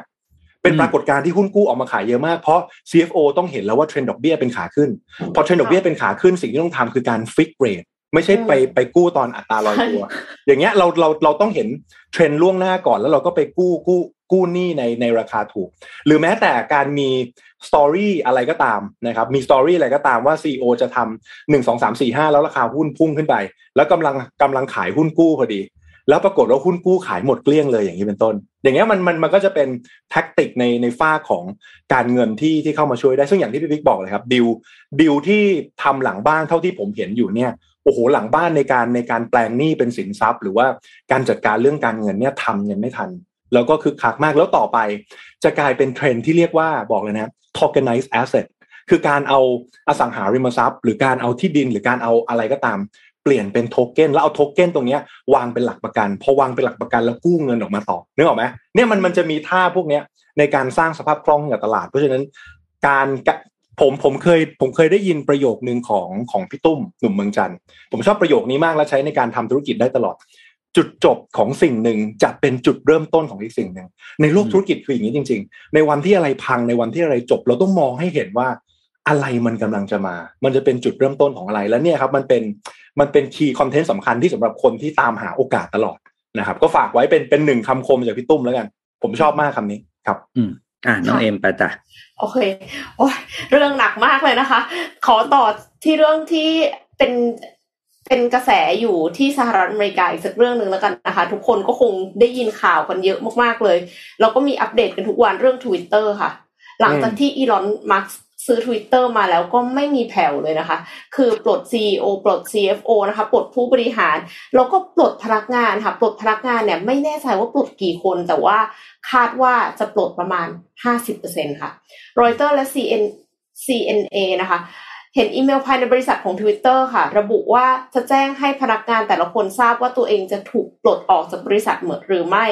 ในช่วงวันศุกร์ที่ผ่านมาค่ะ โดยรายละเอียดในอีเมลเนี่ยเขาระบุว่าพนักงานที่จะไม่ถูกปลด ไม่ถูกปลดนะคะ จะได้รับอีเมลแจ้งผ่านทางอีเมลของบริษัท แต่พนักงานที่ถูกปลดจะได้รับการแจ้งผ่านอีเมลส่วนตัวค่ะ น่าจะแปลว่าคือถูก terminate อีเมลบริษัทไปเลยหรือเปล่าไม่แน่ใจ ก็เลยไม่ไม่แจ้งผ่านอีเมลบริษัทแล้วนะคะแล้วนอกจากนั้นเนี่ยเพื่อความปลอดภัย Twitter เนี่ยเขา จะปิดออฟฟิศชั่วคราวเมื่อวันศุกร์ที่ผ่านมาด้วย เพื่อไม่ให้พนักงานเข้าไป เพื่อรักษาความปลอดภัยก็ไม่รู้เนาะว่าถ้าสมมติว่าใครที่โดนปลดอะ จะเข้าไปแก้แค้นอะไรหรือเปล่าใช่ไหมคะเพราะว่ารู้แล้วว่าตัวเองโดนปลดอะเนาะก็เลยปิดออฟฟิศชั่วคราว แล้วก็ Washington Post และ New York Times เนี่ยเขารายงานว่าจำนวนพนักงานที่จะถูกปลดออกเนี่ยน่าจะประมาณ 7,500 คนบลูมเบิร์กเองก็บอกว่าอีลอนมัสก์มีแผนปลดพนักงานออกราว 50%ค่ะ คือเราในที่สุดก็คือมีการปลดไปอะไม่รู้ว่ากี่คนแต่ว่าถ้าใครอยากรู้ว่ามันเกิดอะไรขึ้นบ้างนะคะไปตาม Twitter hashtag Twitter layoffs แล้วก็แฮชแท็กวันทีมค่ะ มีพนักงานที่โดนปลดหลายคนก็เดือดร้อนเนาะแล้วปลดทีเดียวถ้าสมมติว่าปลดเจ็ดพันห้าร้อยคนเนี่ย มันก็ต้องมีคนที่กำลังตั้งท้องอยู่ มันมีข่าวหนึ่งออกมาเขาบอกว่าผู้หญิงคนหนึ่งที่เขาออกมาเรียกร้องอะก็คือ เขาท้องอยู่แปดเดือน แล้วเขาก็มีลูกที่อายุเก้าเดือน แล้วก็กลายเป็นว่าต้องต้องเลี้ยงลูกใช่ไหมคะมันก็ลำบาก แล้วก็มีคนที่แบบเหมือนกับเป็น single dad ที่ต้องเลี้ยงลูกสี่คนอะไรอย่างเงี้ยคือ คือแต่ละคนก็มีความลำบากในชีวิตของตัวเองไปอะ แล้วทีนี้พนักงานทวิตเตอร์ก็เลยเตรียมฟ้องบริษัทค่ะ คือคนมันลำบากเนาะแล้วอยู่ๆปลดก็คือสายฟ้าแลบกลางอากาศเลยอะจริง ๆ แล้วตามกฎหมายอะค่ะ ของ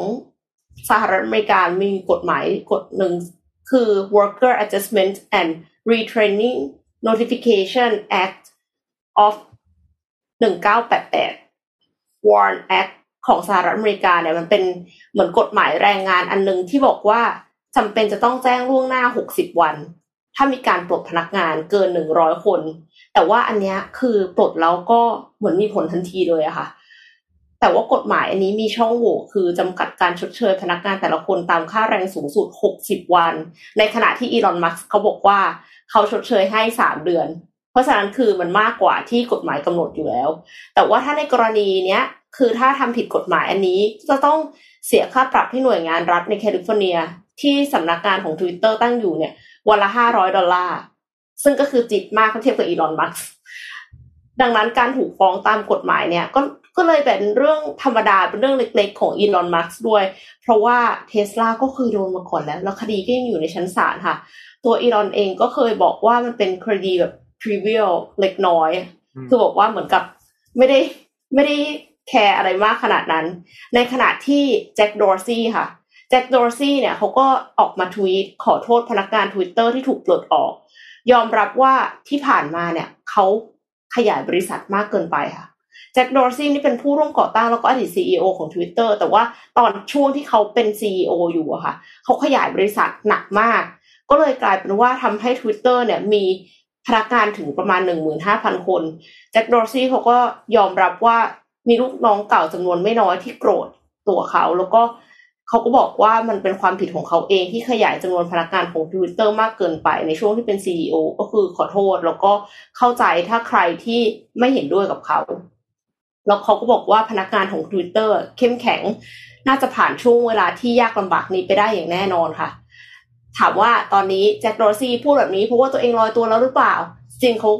ยังถือหุ้นอยู่นะคะ แต่เขาไม่ได้ถือหุ้น Twitter โดยตรงเขาถือหุ้น X Holdings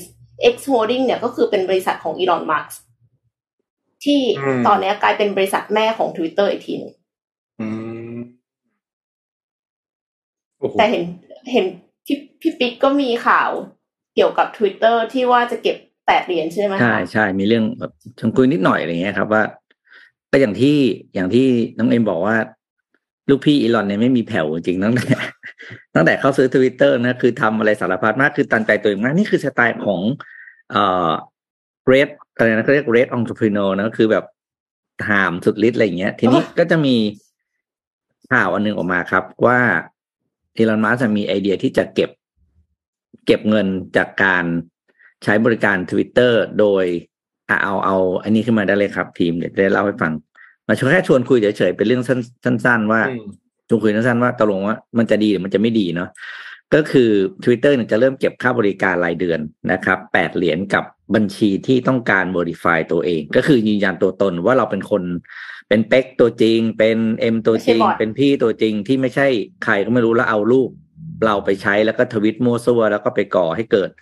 อ่าเฟกนิวส์กับความแตกแยกอะไรต่างๆนะครับอะต่อมาได้เลยครับ พี่จะเล่าไปเรื่องๆเป็นถักๆไปมาภาพต่อไปอ่าตั้งแต่อีลอนมัสเนี่ยเข้าซื้อ Twitter หนึ่งในงานที่เขาตั้งใจจะทำนะครับ ต้องย้อนกลับไปนึงคือเขาบอกเขามีภารกิจสำคัญมากที่จะทำก็คือ ต้องตั้งใจจะทำให้ Twitter เนี่ยเป็นพื้นที่เสรีแห่งการแสดงความคิดเห็นนะครับ แต่การแสดงความคิดเห็นนั้น จะต้องเป็นการแสดงความคิดเห็นที่ผ่านการยืนยันตัวตนของคนจริง ไม่ใช่มั่วๆมาแล้วก็ไปเขียน ซึ่งมันทำให้เกิด mislead information นะครับไอเดียนี้ก็คือง่ายๆมากเลยครับ ในในเชิง marketing เนาะเขาเรียกการใช้ pricing เป็นตัวสกรีนนิ่งคนออกไป ก็คืออ่าโดยเริ่มจากการที่อ่าจะจะขึ้นราคาขึ้นมาเนี่ยนะครับ ทีนี้ไอ้ขึ้นราคาเนี่ย จะบอกว่า Twitter มีการไอ verify ตัวตนเนี่ย Twitter เขามีอยู่แล้วนะ ไม่ใช่ไม่มี คือเขาเรียกว่า Twitter Blue Check Twitter Blue Check เนี่ยปัจจุบันเนี้ยเสียอยู่ที่สี่เหรียญนะครับ แต่ว่าเสียครั้งเดียวนะ แล้วก็เพื่อเป็นการยืนยันตัวตนว่า โอเคเราเป็นใครอะไรยังไงก็ตามนะครับ ที่อีลอนบอกว่าสี่เหรียญเนี่ยมันน้อยไป แล้วก็มันยังไม่สามารถลดไอ้เจ้าตัวไปไปสไลด์ถัดไปนิดนึงครับ อืม มันจะมีไอ้ตัวอีกอันหนึ่งอีกอันหนึ่งอีกอันหนึ่ง มันจะมีนี่อ่าเนี่ยครับ Twitter Verify นะครับทีนี้คนที่ Verify เนี่ยมีการการเติบโตขึ้นมาเรื่อยๆนะครับ ขอดูชาร์ตอันต่อไปครับ นี่คือตัวเห็นไหมครับ ว่าทางซ้ายเป็นตัวบอกว่าอ่าเจ้า Blue Check เนี่ยมีผู้ใช้บริการมากขึ้นเรื่อยๆนะจนล่าสุดเนี่ยอยู่ที่ประมาณสี่แสนสองหมื่นห้าสี่แสนสองหมื่นห้าพันคน เท่านั้นเองนะครับ ที่ที่แต่ก็เติบโตสูงมากในช่วงสิบกว่าปีที่ผ่านมานะครับอีลอนบอกว่าสี่เหรียญเนี่ยสี่จุดเก้าเหรียญมันน้อยมาก เขาก็เลยบอกจะปรับขึ้นเป็นแปด จุดเก้าเหรียญไอ้แปดเหรียญต่อต่อเดือนนะครับ ต่อบัญชีต่อเดือนนะครับ เพื่อเป็นการกำจัดไอ้เจ้าพวกอ่าแอคเคาท์ปลอม เพราะว่าอย่าลืมว่าพอเขาเก็บต่อเดือนเนี่ยไอ้คนที่มันจะเฟกมันก็เฟกต่อมันต้องจ่ายทุกเดือนนะซึ่งมันเหนื่อยมากเลยนะไอ้การจ่ายทุกเดือนแล้วมันแพงมากนะครับเขาก็เลยใช้ ทีนี้ก็มีกระแสสังคมออกมาต่อต้านนะครับ ว่าโอ้แพงไหมแพงไหมอีอีลอนก็บอกว่าตัวเองเนี่ยยืนยันว่าจะเดินหน้าเรื่องนี้แน่นอนนะครับ กลับไปดูภาพที่สองครับ แกก็ทวีตแต่ละอันออกมาเนี่ยนะแสบสันจริงๆเนี่ยอย่างเนี้ย เขาก็ภาพซ้ายนี่แสบมากเลยนะ ถ้าบอกว่าแปดเหรียญเนี่ย คุณกินสตาร์บัคคุณ enjoy ได้แค่สามสิบนาทีอืมแต่ถ้าต่อถ้าเป็น Twitter Blue Check เนี่ยคุณได้สามสิบวันนะ แล้วคุณจะบ่นอะไรอีกอืมแล้วก็ทำหน้าแบบว่าทำไมทำไมทำอย่ามาทำเซ็งนะกับแค่แปดเหรียญต่อต่อเดือน แล้วก็มาทำร้องไห้นะครับ แล้วก็แต่ละอันเนี่ยก็คือทุกอันในทวิตนี่คือต้องบอกใช้คำว่าท้าทายเนาะท้าทายคนที่ออกมาวิจารณ์อย่างมากแล้วว่าเฮ้ยรอ don't เป้า care มาก แล้วก็อย่างประโยคเนี่ยครับประโยคอันบนเนี่ย trash me all day but it cost แปดเหรียญเขาบอกว่าด่ามาเลยไม่เป็นไรหรอกแต่อยู่จ่ายแปดเหรียญแล้วกันอยู่ด่าได้ คือ คือเออเอาเถอะเอาเอาเอาเข้าไปไม่เป็นไรครับทีนี้ไปดูสไลด์สุดท้ายครับ พี่รวบรวมความเห็นในทวิตเตอร์มาก็บอกว่า หลายคนก็ออกมาทั้งเห็นด้วยและไม่เห็นด้วยเนาะ เดี๋ยวเราพี่ค่อยถามเอ็มกับเป๊กว่าคิดยังไง กับการที่ต้องเสียค่า Verify ตัวตนแปดเหรียญต่อเดือน ข้อดีในทวิตเตอร์เขาบอกเลยว่าเขาช่วยลดตัวปลอมได้ account ป่วนต่างๆ ซึ่งแน่นอนมันตรงกับพันธกิจที่อีลอนเขาต้องการจะทำแล้วก็เปลี่ยนแปลงทวิตเตอร์ใช่ไหมครับแม้อย่างจำได้ใช่ไหมอย่างอีลอนมัสก์ที่เอ้ยไม่ใช่โทษอย่างโดนัลด์ทรัมป์ที่โดนแบนไปอะค่ะอีลอนมัสก์ก็เป็นคนที่หมดจะเอากลับมา เพราะอะไรเพราะว่าโดนัลด์ทรัมป์เมื่อเขา verify ตัวตนแล้วเนี่ยเขาก็มีสิทธิ์ที่จะพูดอะไรก็ได้อืมอ่า ดีกว่าคนที่ อ่าพูดเป็นไม่ IO ไม่ใช่แบบ อ่า พูดจาดีแต่ไม่มีไม่มีตัวตนอะอีลอนเขาเชื่อแบบนี้นะครับ เพราะว่าการพูดจาดีบางทีอาจจะ mislead คนไปในทิศทางที่ที่ไม่ถูกต้องหรือเป็น fake news ก็ได้ ข้อสองก็คืออ่าสิ่งที่เขาบอกเป็นเป็น good ข้อดีของการจ่ายแปดเหรียญต่อเดือนนะเท่าที่พี่ไปอ่านมาเขาบอก feed จะสะอาดขึ้น จะไม่มีไอ้ประเภท toxic อะไรมากเพราะคนจะ toxic มันคงไม่มานั่งเสียเงินเดือนละแปดเหรียญเพื่อเพื่อพ่นอะไรไม่ดีไม่ดีอืมนะครับ อันที่สามก็คือว่า ไอ้ตัวแบตหรือไอ้บลูเช็คเนี่ยมันจะเป็นการแสดงออกถึงสถานะบางอย่าง ว่า เอ้ย เราเป็นตัวจริงนะเรามี something นะมันเหมือนมันเหมือน privilege บางอย่างเป็นนักข่าวที่แบบมีการอ่ายืนยันแล้วนะอะไรอย่างนี้นะครับ ข้อเสียเนี่ย อันนี้ข้อเสียเนี่ยน่าสนใจ ก็คืออย่างแรกคือมันเกิดค่าใช้จ่ายโดยไม่จำเป็นอืมคือเราใช้อยู่เราต้องมานั่งเสียเรือแปดเหรียญแปดเท่าไหร่นะแปดสาม แปดสี่เจือสามร้อยบาทก็ไม่มันก็น้อยมันก็ไม่น้อยเนาะแปดสี่สามสองเออสามร้อยกว่าบาทสี่สิบแล้วมั้งแต่ที่ประเด็นที่น่าสนใจที่สุดเลยก็คือ มันเป็นการกีดกันผู้มีรายได้น้อยครับอืมอืมในการเข้าถึง เพราะว่าค่ะเอาเขาอาจจะเป็นคนปกติก็ได้อย่างเราเราอย่างเราเนี่ยพวกเรารายได้น้อยทุกคนแหละแล้วเราก็ไม่เคยพ่นอะไรไม่ดีเขียนอะไรไม่ดีแต่กลายว่าเราต้องมานั่งเสียเงินเหรออะไรอย่างเงี้ยใช่ไหมครับ เพื่อเพื่อยืนยันตัวเราเองนะครับ แล้วก็เลยกลายเป็นว่ามันจะเป็นว่า มันจะไม่ใช่พื้นที่เสรีละในการแสดงความเห็น เพราะมันเป็นพื้นที่เสรีสำหรับการแสดงความเห็นของคนที่มีตังค์จ่ายไอ้เจ้าบลูเช็คเท่านั้น แต่อีลอนไม่ได้บอกว่าเขาจะเก็บทุกคนนะครับเขาเก็บเฉพาะคนที่ต้องการบลูเช็คเท่านั้น อืม อ่า ไม่ได้บอกว่าคนทั่วไปจะถูกเก็บด้วยนะครับ ก็ก็อ่ามันยังไม่ต้องกังวลอะไรไปจนกว่าจะมีอะไรเปลี่ยนแปลง แล้วคิดว่าไงเป๊กกับเอ็มคิดว่าไงครับแปดเหรียญต่อเดือนที่อีลอนเขาตั้งใจจะเก็บกับ Twitter Blue Check เอ็มยังไม่แน่ใจว่าทำไม feed มันถึงจะสะอาดขึ้นในเมื่อคนทั่ว ๆ ไปที่ไม่ได้ Blue Check ก็ยังเล่นได้ พี่คิดว่ามันจะมีฟังก์ชันต่อไป เช่น เราอาจจะเลือกได้ว่าเราจะรับ feed แต่เฉพาะคนที่ Blue Check อ๋อ เป็นแบบ verified account ใช่ คือคนไม่ verify เราไม่รับเลยไอเนี้ยพี่เชื่อว่ามาแน่ๆ ฟังก์ชันนี้อืมเอ็มคิดว่าคนที่จะจ่ายแปดเหรียญต่อเดือนอะไม่ใช่ว่าจะต้องรวยนะ แต่เขาคาดหวังอะไรบางอย่างจาก Twitter อืมหมายความว่าเขาคิดว่าเขาทวีตแล้วเขาได้เงิน อีลอนเนี่ย เอาจริง ๆป้าปั่นหุ้นได้อะคือปั่นหุ้นเอาขึ้นเอาลงได้เพียงแค่เขาทวีตทวีตอันเดียวอะค่ะ เพราะฉะนั้นเนี่ย ถามว่าแปดเหรียญเนี่ยจิ๊บจ๊อยถูกไหมคะต่อให้ไม่ได้ต้องรวยขนาดอีลอน แต่ว่าสามารถปั่นหุ้นได้แค่ให้พอร์ตตัวเองกำไรอะก็คือก็คือคุ้มสุดๆแล้วนะถูกปะแต่ว่าแต่ว่าถ้าเป็นคนทั่ว ๆ ไปที่อยากจะแสดงความเห็นในเรื่องทั่ว ๆ ไปอะ เอ็มคิดว่ามันไม่ใช่เรื่องกำลังในการจ่าย แต่เป็นเรื่องว่าเอ้าฉันเอาแปดเหรียญเนี่ยไปดูเน็ตฟลิกดีกว่าไหมสมมติ ก็คืออหือเหมือนกับว่าไปไปทำอย่างอื่นดีกว่าหรือเปล่าอะค่ะ ก็เลยมันมันเอ็มว่ามันไม่ใช่แค่ว่าคนจะมีตังค์มาจ่ายพอไหม แต่ว่าคือถ้าอย่างนั้นอะเขาออกไปจาก Twitter ก็กลายเป็นว่า คุณก็เป็น Echo Chamber อีกอันหนึ่งอืมอืมประมาณนี้ค่ะ อืมอืมแปลว่าไงเอ่อ ส่วนส่วนส่วนผมมองสองมุมนะครับ คือถ้าถ้าเป็นมุมส่วนตัวเนี่ย ถ้าถามถึงโซเชียลมีเดียที่ผมใช้หนักที่สุด และใช้เวลาเยอะกับมันที่สุดก็คือ Twitter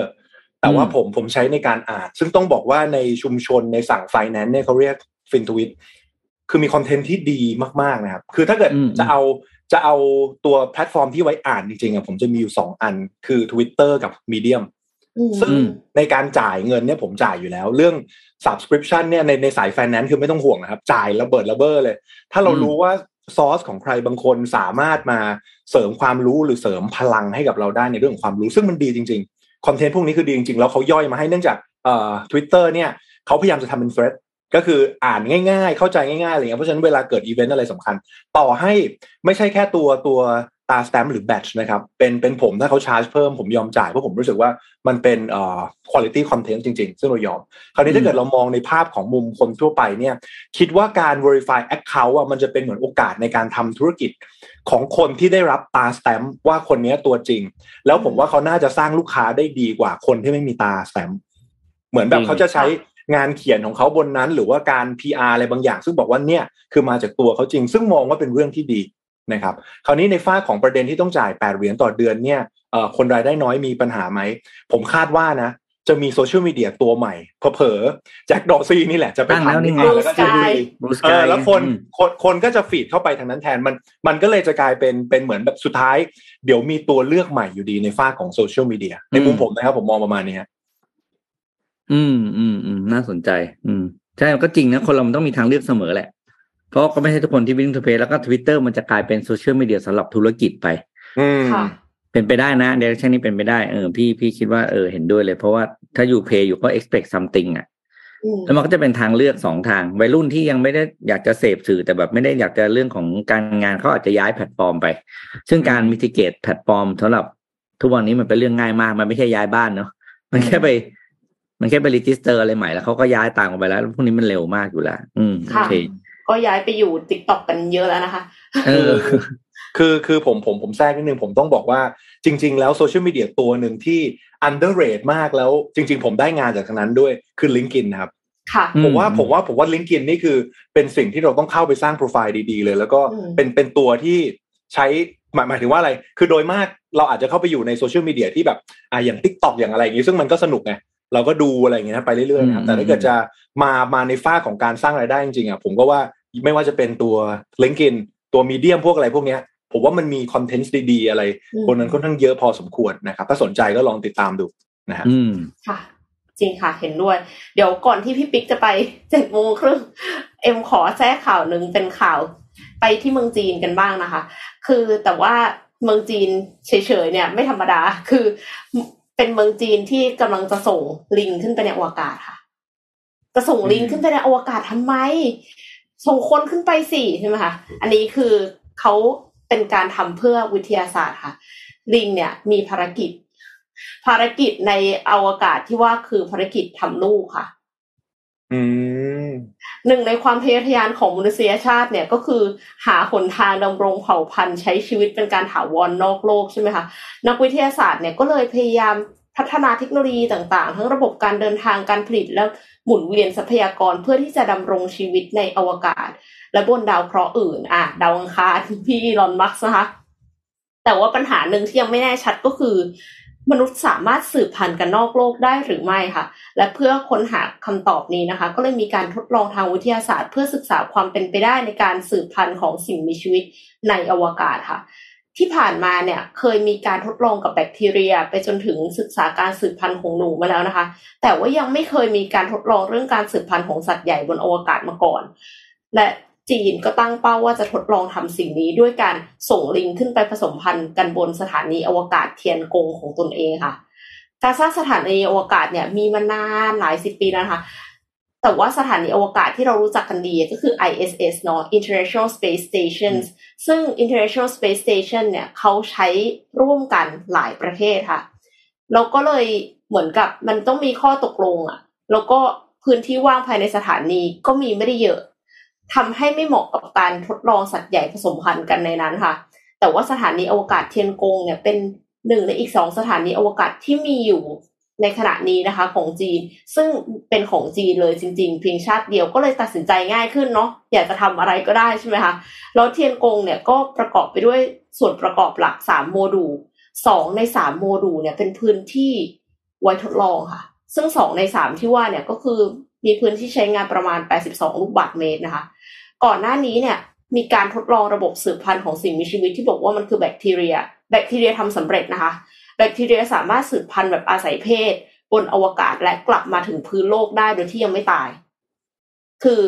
มีลูกบนนั้นแล้วลูกก็ลงมาได้โดยที่ยังมีชีวิตอยู่ได้นะคะ แต่มันเป็นแบคทีเรียเนาะต่อมาค่ะ หนูหนูเนี่ยคือเป็นการทดลองของสหภาพโซเวียตค่ะ ซึ่งหนูบางตัวเนี่ย มันตั้งท้องจริง แต่ว่าไม่มีหนูตัวไหนเลยที่สามารถคลอดลูกออกมาได้อย่างปลอดภัยเมื่อกลับสู่พื้นโลกค่ะ นักวิทยาศาสตร์เนี่ยเขาก็เลยเชื่อว่ารังสีคอสมิกในอวกาศ มีผลทำให้เซลล์สืบพันธุ์ทั้งสเปิร์มและไข่ด้อยประสิทธิภาพในการผสมพันธุ์ลงไป การใช้ชีวิตอยู่ในสถานีอวกาศก็จะทำให้ได้รับรังสีคอสมิกมากกว่าตอนอยู่บนพื้นโลกหลายเท่าค่ะ เนื่องจากไม่มีชั้นบรรยากาศคอยป้องกันรังสีค่ะ แล้วนอกจากรังสีแล้วยังมีสภาวะไรน้ำหนักในอวกาศอีก ที่เป็นปัจจัยต่อการดำรงความสามารถในการสืบพันธุ์นะคะ การสืบพันธุ์ของสิ่งมีชีวิต มันส่งผลยังไง ส่งผลให้ความดันโลหิตที่เปลี่ยนไปค่ะ การเปลี่ยนแปลงของมวลกล้ามเนื้อและกระดูก รวมทั้งแรงกระทำต่อร่างกายในอิริยาบถต่างๆ ที่ไม่เหมือนสภาวะบนพื้นโลก รายละเอียด ของแผนการทดลองที่จะส่งลิงขึ้นไปผสมพันธุ์เนี่ยยังไม่ได้รับ ยังไม่ได้มีการเปิดเผยนะคะแล้วก็เชื่อว่าก่อนที่จะส่งลิงขึ้นไป ต้องส่งสัตว์ที่เล็กกว่านั้นขึ้นไปก่อน คือคราวที่แล้วหนูยังไม่ประสบความสำเร็จเลย อาจจะต้องส่งหนูขึ้นไปก่อนหรือเปล่า แล้วก็ต้องฝึกลิงด้วยนะคะ ให้ใช้ชีวิตในสภาวะไร้น้ำหนักได้ ไม่ว่าจะเป็นการกินอาหารการขับถ่าย รวมไปถึงการการมีเพศสัมพันธ์เลยนะคะ ก็เอ็มคิดว่าเป็นข่าวที่แบบหืมอ่านแล้วตกใจ ก็เลยอยากเอามาเล่าให้ฟังค่ะ คือต้องต้องดูว่าตอนที่เขาอยากรู้นะตอนที่เขาไป present โปรเจกต์เนี่ยตัว presentation เขาอะเขาเขาเขียนยังไงแล้วหมายถึงว่าตอนตอนที่ไป pitching เงินทุนไปทำโปรเจกต์เนี่ย เออมันดูมันดูแบบเอ๊ะตอนตอนปลายทางเขาเขาอยากเห็นอะไร อาจจะเป็นเหมือนการสร้างประชากรข้างบนถูกไหมเออนะครับ เออก็อะก็ถือเป็นเป็นประเด็นที่ เออเป็นเป็นข่าว tech อีกข่าวหนึ่งที่ที่ฟังแล้วเหมือนกันนะไม่แต่มันเป็นการตั้งคำถามที่ดีนะ เพราะว่าต่อไปเนี่ยถ้าสมมติสมมติโปรเจกต์นี้ผ่านแล้วก็อ่าการการผสมพันธุ์สำเร็จ มันก็ต้องเป็นคำถามต่อไปคือแล้วคลอดลูกอะคลอดในอวกาศได้เปล่าอืมอืมแล้วก็เด็ก baby อะ baby ไม่จะเป็น baby monkey หรือ baby human เนี่ยจะโตในสภาพแวดล้อมอวกาศได้ไหม เพราะว่ามันจะไม่มีประโยชน์เลย ถ้าเราย้ายไปอยู่แต่ว่าเราไม่สามารถให้กำเนิด ในในในในในดาวดวงอื่นได้ ถ้าเกิดเราก็ต้องเกิดที่โลกแล้วก็ขนย้ายเหมือน ขนขนคนที่โตแล้วขึ้นไปเท่านั้นอะไรอย่างเงี้ย มันก็จะเฮ้ยพี่ว่านี่คือนี่คือนี่วิธี นี่คือตัวอย่างที่ดีของการ คิดงานผ่านการตั้งคำถามไงตั้งคำถามใหม่ตั้งคำถามใหม่เออบอกเอ้ยแล้วเราข้อรูปบนนั้นได้ไหมเออแค่แค่นี้ก็งงแล้วอะเพราะว่าอะไรเพราะว่าถ้าเกิดว่า การคลอดลูกไม่สำเร็จอะคนที่ขึ้นไปอยู่บนนั้นนี่คือเลยห้ามมีลูกเว้ยถ้ามีลูกต้องกลับโลกนะ เอ้ยพี่ว่านี้เห็นไหมมันเป็นวิธีการคิดที่ว่าถ้าเราตั้งคำถามใหม่ๆเราจะเจออินโนเวชันเสมอ อืมอะเดี๋ยวพาไปดูตอนสองครับ จะได้เสร็จสิ้นภารกิจเอ่อ Japanese 101 ของเรานะเป็อ๋นอเนาะโอเคครับเออก็ผมคือผมผมผมยังไม่ได้เปิดดูปรัชญาเลยญานะชีวิตของคนญี่ปุ่นนะครับ ที่เราควรจะศึกษาแล้วก็นำมาปรับใช้กับชีวิตของเรานะครับ แล้วชีวิตของเราจะดีขึ้นวันนี้เป็นตอนที่สองนะครับ part ที่แล้วเมื่อวันศุกร์นะครับ พี่เล่าให้ฟังไปแล้วห้า อย่างห้าห้าคำนะครับ วันนี้จะมาต่ออีกห้าคำนะครับ เพื่อจะได้ครบอะไปอันละคำแรกเลยครับ เป็กอ่านอ๋ออันนี้ที่คุยไปแล้วนะคินใช่ไหมคินคินสึงิเนี่ยก็คือการที่มันจะเป็นภาคต่อของวาบิซาบิใช่ไหมอืมใช่ไหมครับ ที่เป๊กพูดวันนั้นแล้วนิดหนึ่งคือเป๊กพูดคำนี้ไปแล้วล่ะนะครับมันหนึ่งก็คือเขาเรียกว่า การที่เรารู้จักยอมยอมรับแล้วก็อ่าบาดแผลความไม่สมบูรณ์ของตัวเองนะครับ ยอมรับอะไรยอมรับว่าไอ้บาดแผลเหล่านั้นนะครับ มันจะเป็นโอกาสให้เราได้ทำสิ่งที่ดีกว่า เพื่อไปเพื่อไปปิดรอยร้าวตรงนั้น เพราะจริงๆคราวนี้มันมีพื้นฐานมาจากการซ่อมซ่อมแซมด้วยทอง อ่าใช่ใช่ใช่ไหมครับ อ่า ก็คือเหมือนถ้าเราเห็นแจกันถ้าเราไปตามวัดตามอะไรญี่ปุ่นนะครับ ก็จะเห็นว่าแจกันเก่าๆเนี่ย มันจะมีทองเป็นเส้นๆเหมือนกับไปยาแนวเพ้นไว้ จริงๆเนี่ยมันคือการเอาทองไปอุดรอยร้าวเหล่านั้น คินสกิหลักการก็คือนี่แหละครับ ถ้าชีวิตเราไม่มีบาดแผลใด ๆ หรือแจกันเหล่านั้นไม่มีร่องรอยเนี่ย ทองจะไม่มีที่อยู่ อืม ก็จะไม่มีใครเอาทองไปป้ายเพื่อให้เกิดลวดลายที่สวยงามขึ้นมานะครับอะเบกต่อมาเสริมหน่อยไหมโอเค จริง ๆ ก็มันมันแยกเป็นสองคำกับพี่ปิ๊กเวลาเวลาสมมุติถ้าเกิดเราเราเราจะจำเนี่ยถ้าเกิดเราอ่านคันจิออกนะ มันจะง่ายเลยคำว่าคินแปลว่าทองอยู่แล้วคำว่าคินแปลว่าทองสกิแปลว่าเชื่อมอืม นี่คือการเชื่อมต่อเพราะฉะนั้นก็คือการเอาสีทองอะมามาเชื่อมต่อ ซึ่งความหมายเขาคือว่าเฮ้ยทุก ๆ ประสบการณ์หรือความผิดพลาดเวลาชามแตก เราเขาเขามองว่าเป็นเป็นความผิดพลาด แต่ความผิดพลาดสุดท้ายแล้วพอมันประกอบกันนะมันทำให้คุณสวยงามขึ้นเขาก็เลยเปรียบเทียบว่าความผิดพลาดเป็นเหมือนทองเลยนะสวยเลยคือใช้ยาแนวเป็นสีทองเลยเพราะฉะนั้นเรื่องความผิดพลาดต่างๆ สุดท้ายไม่ทำให้เราสวยงามขึ้นเองครับอะเรามองในมุมนั้นดีกว่าครับ อ่าครับอ่าคำต่อมาครับคำต่อมายูเจนใช่ไหมครับ ก็คือการมองเห็นความงามที่ซ่อนอยู่นะครับ แนวคิดของเรื่องนี้เนี่ยก็คือให้เราเขาเรียกว่า appreciate ความงามที่เรามีอยู่ภายในใจนะครับ ให้เรามองข้ามนะครับ สิ่งที่เป็นวัตถุภายนอกนะครับ แล้วพยายามค้นหาสิ่งนี้เป็นความงดงามที่อยู่ภายในตัวเราจริงๆแม้กระทั่งความงามที่โดยเฉพาะความงามที่เป็นความงามทางด้านจิตใจ ซึ่งไม่สามารถ แสดงออกได้ผ่านวัตถุอะไรต่างๆนะครับอืมเพราะฉะนั้นเนี่ยเขาจะให้เราฝึกสัมผัสรู้สึกชื่นชมนะครับ แล้วก็ดื่มด่ำกับความงดงามที่อยู่รอบตัว ไม่ว่าจะเป็นตัวเราเองคนอื่น แล้วก็วัตถุสิ่งของแล้วก็ธรรมชาติรอบตัวนะครับ อืมอืมอะต่อมานะครับ อันนี้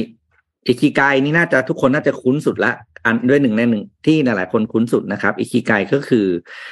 อ่า การหาเหตุผลที่เราจะตื่นขึ้นมาทุกๆวัน ว่าเราอยากตื่นขึ้นมาเพื่อทำอะไรนะครับ เพื่อทำในสิ่งที่มีคุณค่าต่อเรานะครับ ต่อผู้อื่นแล้วก็ต่อโลกนะครับ คนที่มีอิคิไกจะมีชีวิตที่ อ่ามีความสุขนะครับ แล้วก็มีการ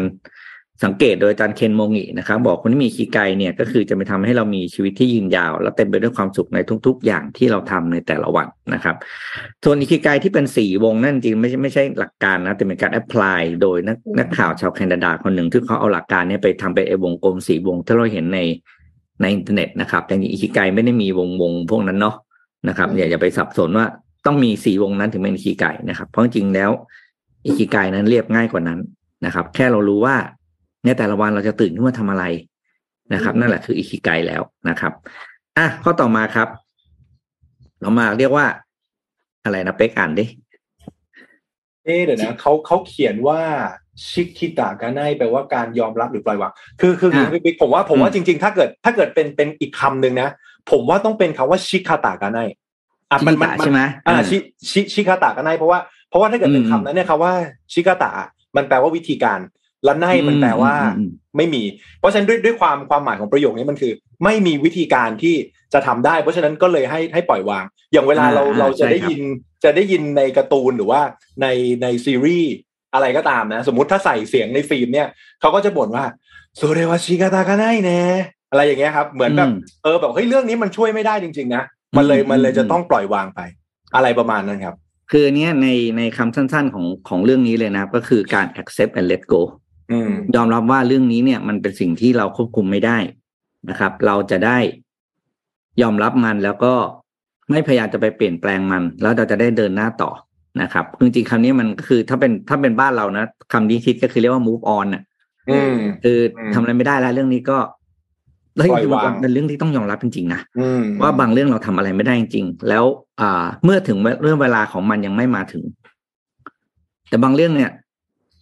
เอ้ยดูดีก็เขาก็แบบหรือว่าเราพยายามเรากำลังมีความเรียกว่าเราเคืองใจใครสักคนอยู่อย่างเงี้ยครับโอ้โหคุยกันทะเลาะกันเป็นปีสามปีห้าปี ถึงเวลาวันหนึ่งก็ทุกคนก็ลืมเรื่องนั้นไปแล้วก็เดินหน้าต่อคุยเรื่องอื่นได้ เนี่ยครับ ถึงบอกว่าเนี่ยคือเรียกว่าณวันนั้นที่คุณกำลังตีกันอยู่กำลังเคืองกันอยู่เนี่ยนี่คือชิกิตะก็คือการต้อง accept and let go นะครับอืมอะต่อมาครับคำอันที่เก้าแล้วนะคำนี้เขาเรียกโอโมยยารินะครับ อ่าคำนี้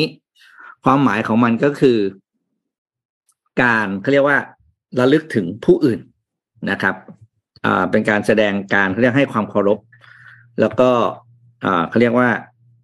ให้เกียรติกับผู้อื่นที่อยู่รอบตัวเรานะครับ โดยโดยแนวคิดตรงนั้นคือว่าโลกของเราจะน่าอยู่ขึ้นนะครับ ถ้าเรารู้สึกห่วงใยและใส่ใจกับคนรอบข้าง อะเป็กเสริมไหม ก็อันนี้น่าจะลึกซึ้งหน่อย จริง ๆ จริง ๆ เสริมเสริมเสริมได้สองคำเลยนะพี่ปิ๊กจาก จากอืมคำเมื่อกี้ด้วยคำนี้ด้วยเอาเอาคำนี้ก่อนแล้วกันโอโมยาริเนี่ย จริง ๆ เป็นเหมือนถ้าแปลภาษาไทยตรงๆเลยนะครับ ใจเขาใจเราอืมใจเขาใจเราคือเราเราคำนึงถึงผู้อื่นด้วยว่าแล้วแล้วสังคมญี่ปุ่นเป็นโอโมยาริจริง ๆ ถ้าเราสังเกตนะเขาจะมีความเกรงอกเกรงใจซึ่งกันและกัน เพราะว่าโดยพื้นฐานแล้วเนี่ยนะครับ คนคน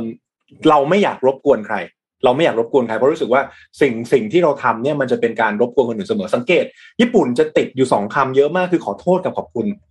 มันคือเขาจะติดปากตลอดเลยเพราะเขารู้สึกว่าเออมันเป็นเรื่องที่สำหรับขอบคุณเนี่ยเขาก็อยากได้รับคำขอบคุณ หรือเวลาเขาทำอะไรเขาไม่แน่ใจว่าเป็นการรบกวนคนอื่นหรือเปล่าเขาก็จะขอโทษไว้ก่อนนะเพราะฉะนั้นโอโมยาริเนี่ยต้องบอกว่าเป็นเป็นเป็นคำหนึ่งที่บ่งบอกถึงความเป็นสังคมญี่ปุ่นเลยคือใจเขาใจเราแล้วคำนี้คือเป็นคำที่ที่ที่น่ารักมาก แล้วก็สะท้อนความความเป็นญี่ปุ่นนะครับคราวนี้ผมย้อนไปเสริมพี่ปิ๊กนิดนึงเนาะชิกาตากาไนเนี่ยจริง ๆ ผมว่าคำคำเนี้ย เป็นคำที่ดีมากที่ช่วยให้เราปล่อยวาง นึกไปถึงถึงการ์ตูนเรื่องหนึ่งชื่อ One Punch Man ไม่รู้มีใครเคยอ่านไหมพระเอกที่โทจะมัเป็สนเคยเล่าให้ฟังเออ One Punch Man พระเอกจะชื่อไซตามะ ต่อยหมัดเดียวนี่คือกระจุยหมดนะครับ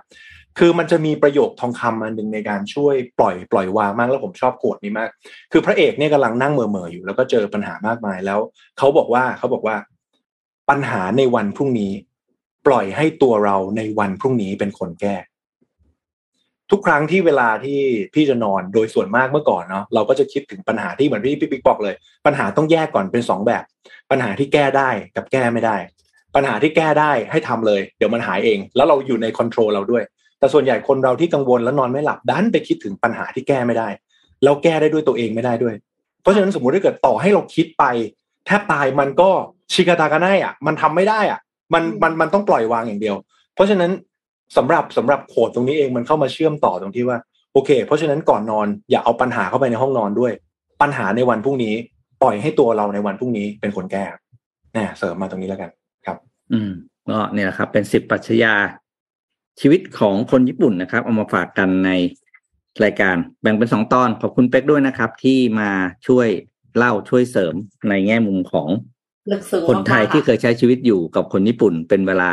โหระยะหนึ่งเลยนะเป็กอยู่นานเกือบเนาะเกือบใช่ไหมเกือบสิบปีครับจริงๆเออคือไม่ใช่ตนระยะวัแหละเรียกว่าโอ้โหหนึ่งในหนึ่งในสี่ของชีวิตเป็กอะอยู่ญี่ใช่ปุ่นครับเนาะช่วงอืมช่วงเลขสองก่อนเลขสามเนี่ยผมไม่ได้ไม่ไม่ค่อยได้กลับไทยเลย ส่วนใหญ่อยู่อืที่มนู่นอืมครับ โอเค ขอบคุณเป็กด้วยนะครับ ครับผมค่ะเอ่อมีมีใครจะมีอย่างอื่นปิดท้ายไหมคะ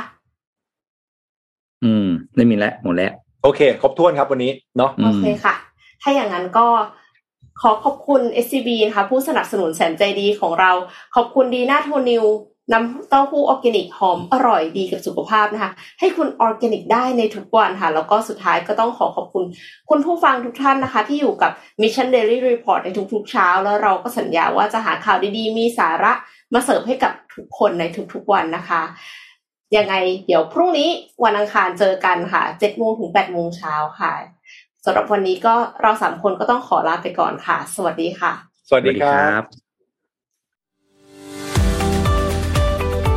Mission Daily Report start your day with news you need to know